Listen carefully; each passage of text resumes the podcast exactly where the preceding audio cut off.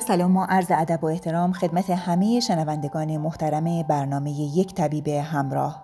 دکتر سپیده کلوری هستم متخصص طب سنتی ایرانی. در خدمتون هستم با ادامه تدابیر طب سنتی در ماه مبارک رمضان. پس با ما همراه باشید.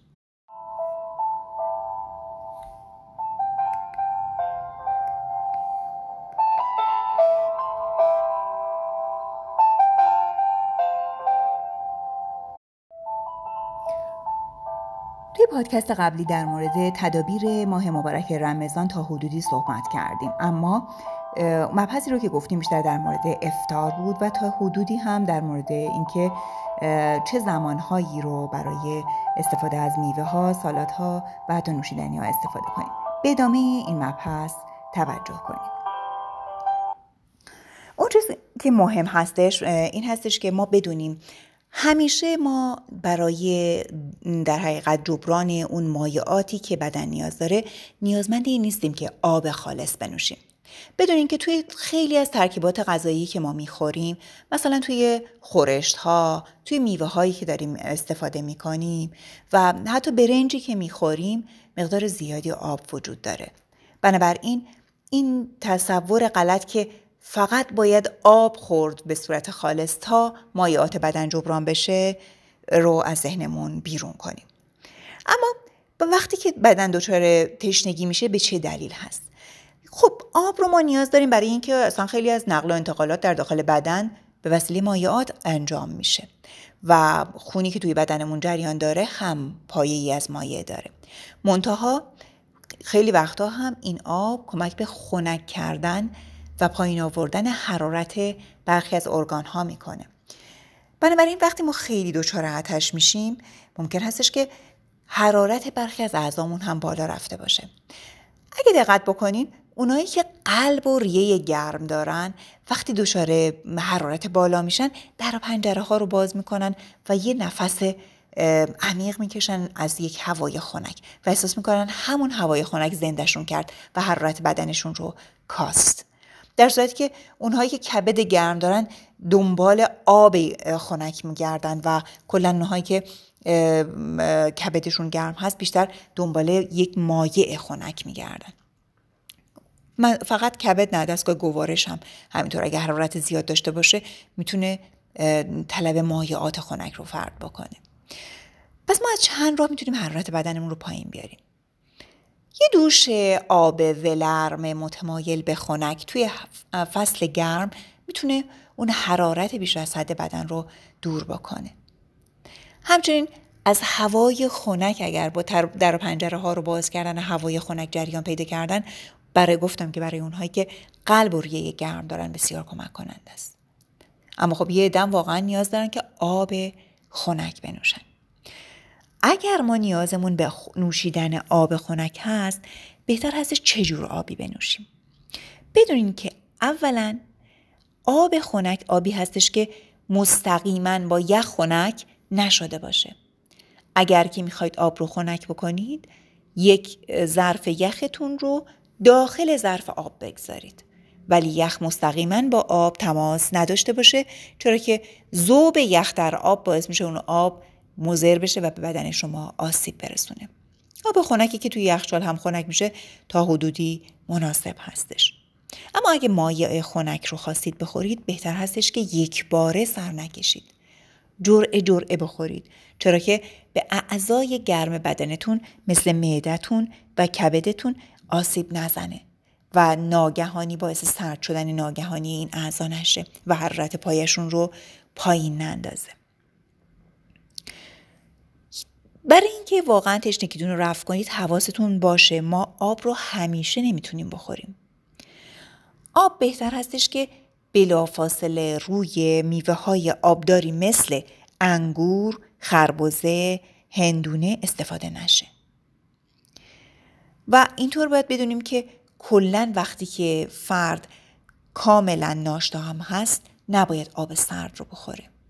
بلافاصله بعد از هموم بعد از نزدیکی بعد از ورزش سریع و بلافاصله بعد از خواب وقتی که از خواب بیدار میشید یا بلافاصله قبل از اینکه بخواید بخوابید هم آب خنک و سرد بسیار خوب نیست. پس اینها رو باید حواسمون باشه و باید رعایت کنیم.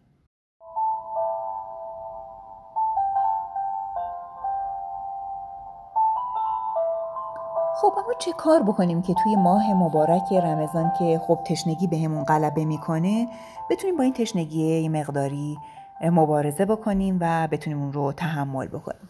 ببینید بعضی چیزها کمک می‌کنه که آتش ما کم بشه. مربای آموله از جزو اونهاست که البته توی سلامت های طب سنتی شما می‌تونید پیداش بکنید. و شاید برخی از فروشگاه های بزرگ هم داشته باشن. حواسمون باشه. کسی که خیلی زیاد تشنه میشن می‌تونن در حقیقت از شربتی از گلاب و شکر و آب استفاده بکنن که ما تو طب سنتی به شربت جلاب بهش میگیم. این البته قوام میاد شکر و آب و بعد گلاب بهش اضافه میشه. این هم می‌تونه اتش رو بسیار کم بکنه. ما شعیر طبی هم خیلی خوبه. قبلا توی پادکست های قبلی طریقه درست کردنش رو خدمتون عرض کردم. شربت لیمو، شربت نارنج، شربت بالنگ، شربت سکنجبین ساده اینها هم خیلی کمک کننده است. آب میوه ها هم می‌تونن استفاده بشن. مثل آب انار، آب سیب، آب به، گلابی. البته آب به بیشتر به صورت شربت قابلیت استفاده داره. خود آب به رو چون آب زیادی به نداره ممکن هستش که سخت باشه ولی به صورت شربتش و به صورت ربش قابلیت استفاده داره. آب گلابی یا خود گلابی اینها هم می‌تونن هم به تقویت معده کمک بکنن هم رفع آتش بدن. خیار آلبالو، هندونه، خربزه، انگور، زردالوی تازه اینها هم می‌تونن به رفع آتش کمک بکنن. ولی حواسمون باشه اینا رو اگر خواستید بخورید حداقل دو تا سه ساعت باید با غذاتون فاصله داده بشه. بهترین میوه ها با فاصله کمتر مثلا یک ساعت بعد از غذا به و در حقیقت سیب هستن که می‌تونن به تقویت معده هم کمک بکنن. اما یه سری سبزیجات خیلی عالی هم داریم مثل خورفه خورفه بسیار کمک کننده است که اتش رو رفع بکنه. هم خودش هم تخمش می‌تونه این کار رو انجام بده. کاهو هم از دست موادی هست که بسیار عالی می‌تونه اتش رو کاهش بده برای اینکه درصد بالایی آب داره. یه کار ساده می‌تونید انجام بدید. تخم خورفه رو بریزید داخل یک استکانی. روش رو لب به لب دوغ پر کنید. طوری که دوغ بیاد کامل روی اون دونه های تخم خورفتون رو بگیره. بعد از چند ساعت می‌بینید که این دوغ سرش رفت پایین و تخما دوباره پیدا شدن. یعنی در حقیقت اون دوغ جذب تخم خورفتون شد دوباره روش رو دوغ بریزید. 24 ساعت این کار رو تکرار بکنید. بعد اون دونه های تخم خورفه ای که در حقیقت دوغ رو به خودشون جذب کردن رو پهن کنید تا خشک بشن. بعد از خشک شدن یه قاشق در حقیقت چایخوری از همین تخم خورفه توی یه لیوان آب یا توی یه لیوان در حقیقت حالا آب و گلاب اگر می‌خواید استفاده بکنید به صورت شربت این هم رفع تشنگی می‌کنه. اونایی که دیابتی هستن همینو بدون اینکه شیرین بکنن می‌تونن داخل آب، آبشون بریزن و استفاده بکنن. از یه قاشق چای خوری تا یه قاشق مربا خوری سرصاف میشه استفاده بشه. کسایی که خیلی زیاد تشنه میشن حواسشون باشه. غذاهای تند و شور و با پروتئین بسیار زیاد مثل کباب ها و ادویجات بسیار زیاد و همچنین سیر و پیاز فراوون و ماهی اینها همه اتش میارن. و بنابراین کسایی که زیاد تشنه میشن نباید این غذاها رو استفاده بکنن. کلا که گفتیم این غذاها غذاهای خیلی خوبی هم توی ماه مبارک نیستن. غذاهای پرچرب هم همینطور. پروتئین ها گفتیم کباب ها کله پاچه حلیم اینها هم باعث تشنگی زیاد میشن. پس این غذاها رو حواستون باشه.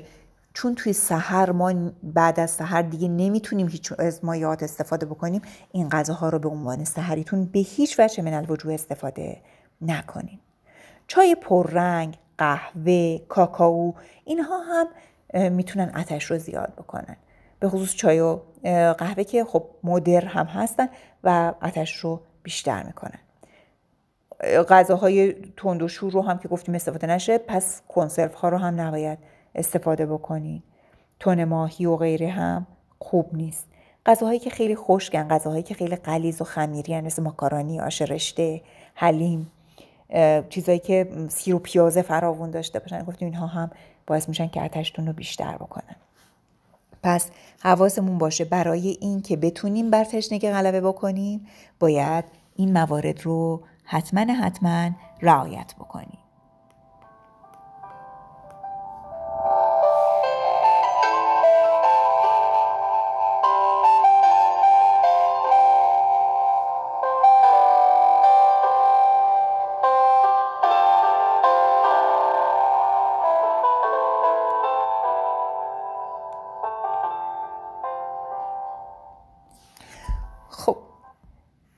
که در مورد می‌خوام باهاتون صحبت بکنم در مورد این هستش که ما هم توی تغذیه به این تاکید میشه که تنوع غذایی داشته باشیم هم ما تو طب سنتی هم میگیم که تنوع غذایی وجود داشته باشه.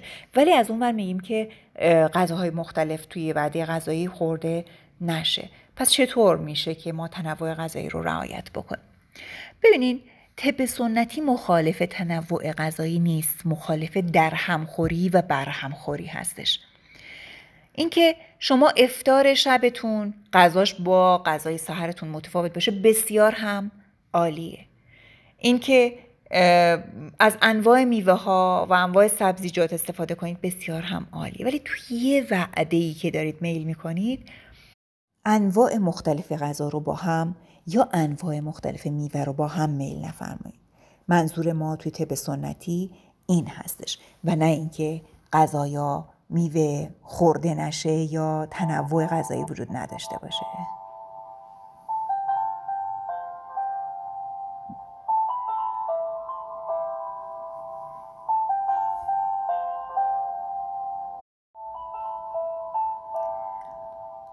پس ما فهمیدیم که چه جور مایعاتی رو بهتر هستش برای ماه مبارک استفاده بکنیم. قرار شد که از آب و اصل از شیر از شربت خاکشی شربت آب لیمو سکنجبین و میوه هایی که خدمتون عرض کردم آب بدنمون رو تأمین کنیم. پس این نکات رو که خدمتون گفتم حتما حتما رعایت کنین تا بپردازیم به اینکه سحری رو در ماه مبارک چطور باید استفاده کرد؟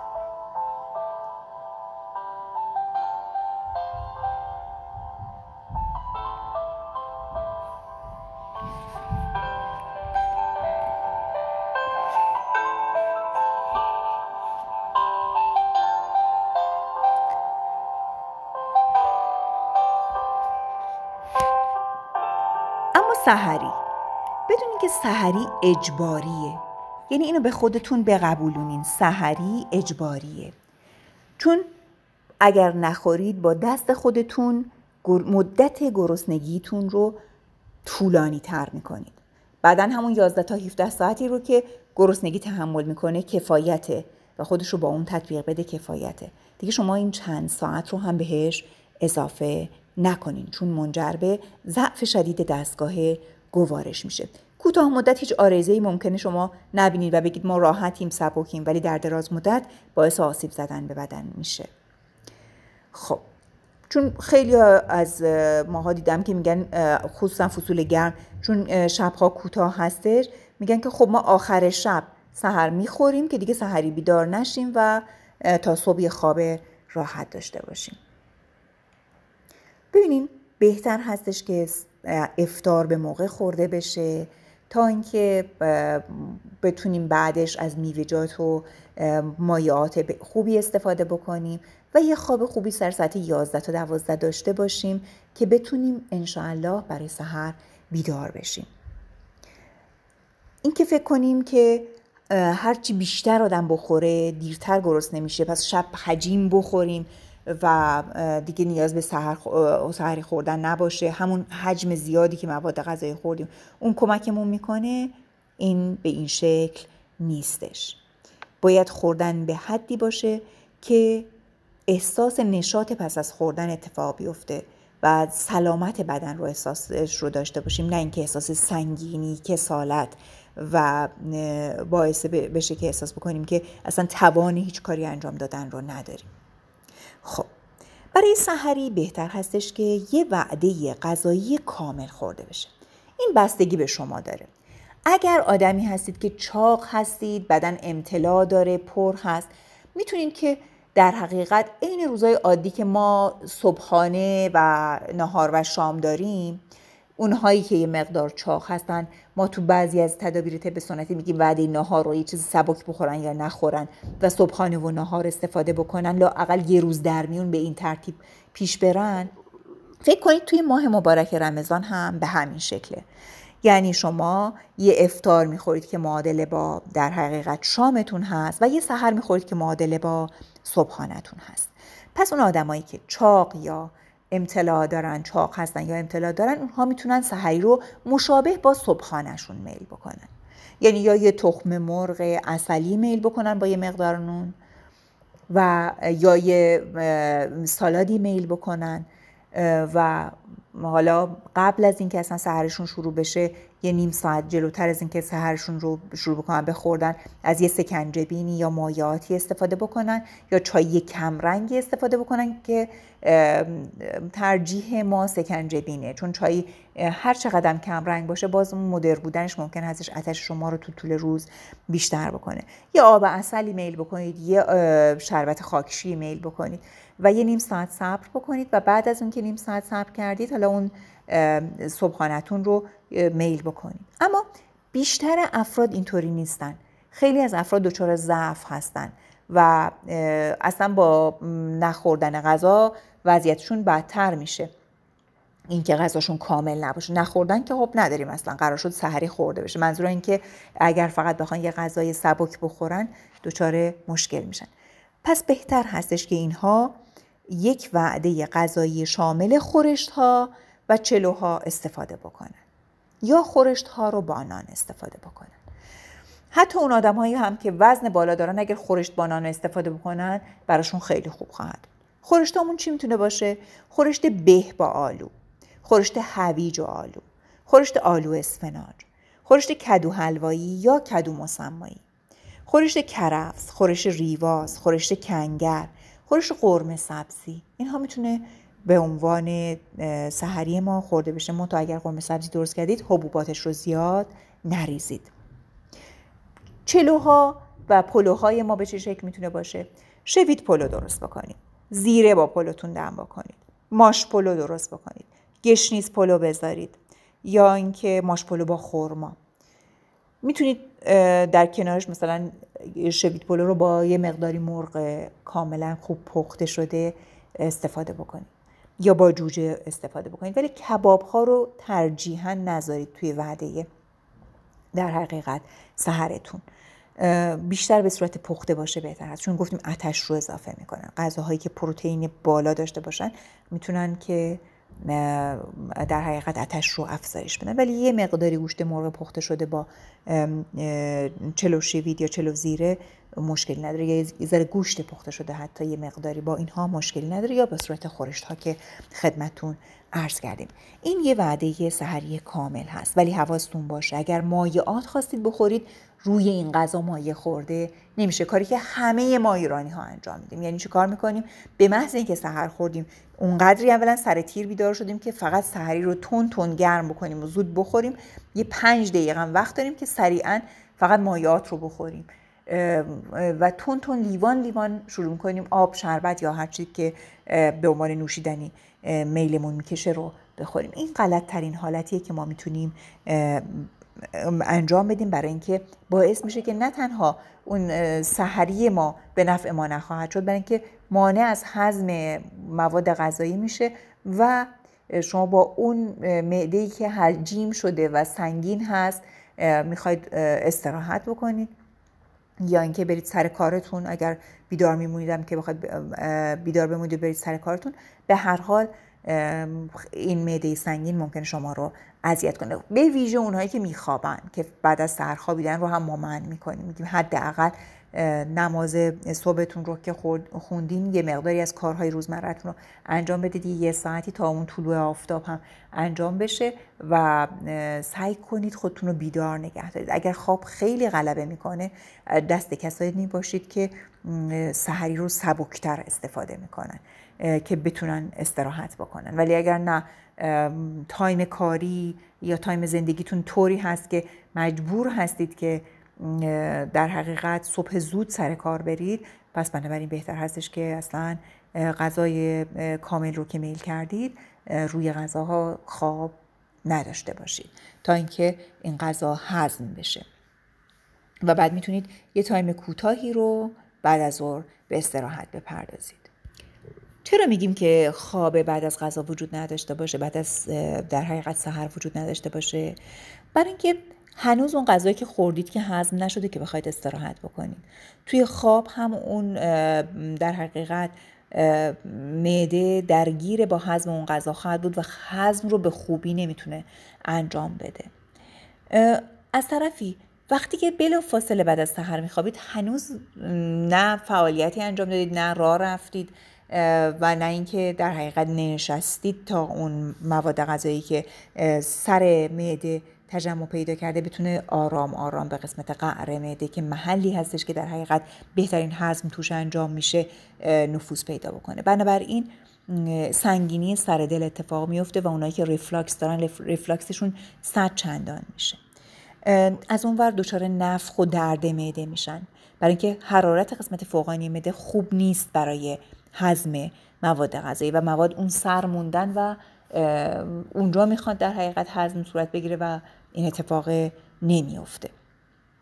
بعد از طرف وقتی که با معده پر بخوابید وقتی داره هضم صورت می‌گیره هر چند بکندی و با اختلال گازهایی که تولید میشه باعث میشه که در حقیقت شما رو از خواب عمیقتون بپرونه و اون سنگینی باعث میشه که بخواد وضعیت معده چون ناجور هستش وضعیتش و دلش می‌خواد اون مواد غذایی از قسمت فوقانیش کم کم کم کم به قسمت تحتانی رونده بشن. شما هی مجبور هستید توی خواب بغلتید چون اون سنگینی رو احساس می‌کنید و این غلطیدن باعث میشه که خواب عمیق رو نداشته باشید.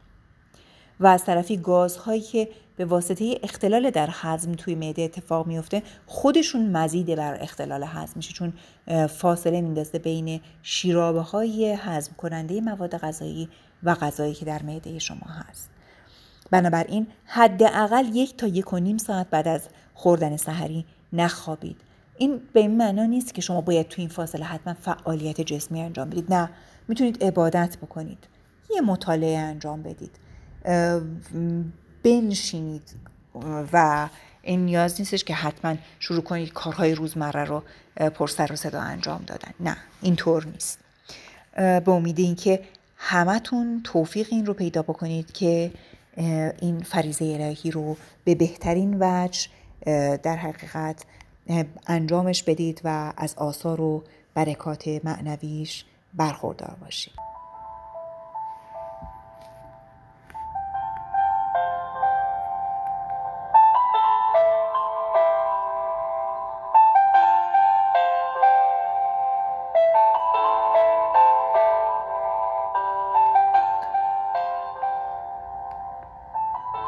تدابیر ماه مبارک رمضان رو خدمتتون عرض کردم. چند تا نکته کوچولو میمونه که انشاءالله توی پادکست بعدی در خدمتتون خواهم بود. تا اون موقع شما بزرگواران رو به خدای بزرگ و مهربان میسپارم. برقرار باشید.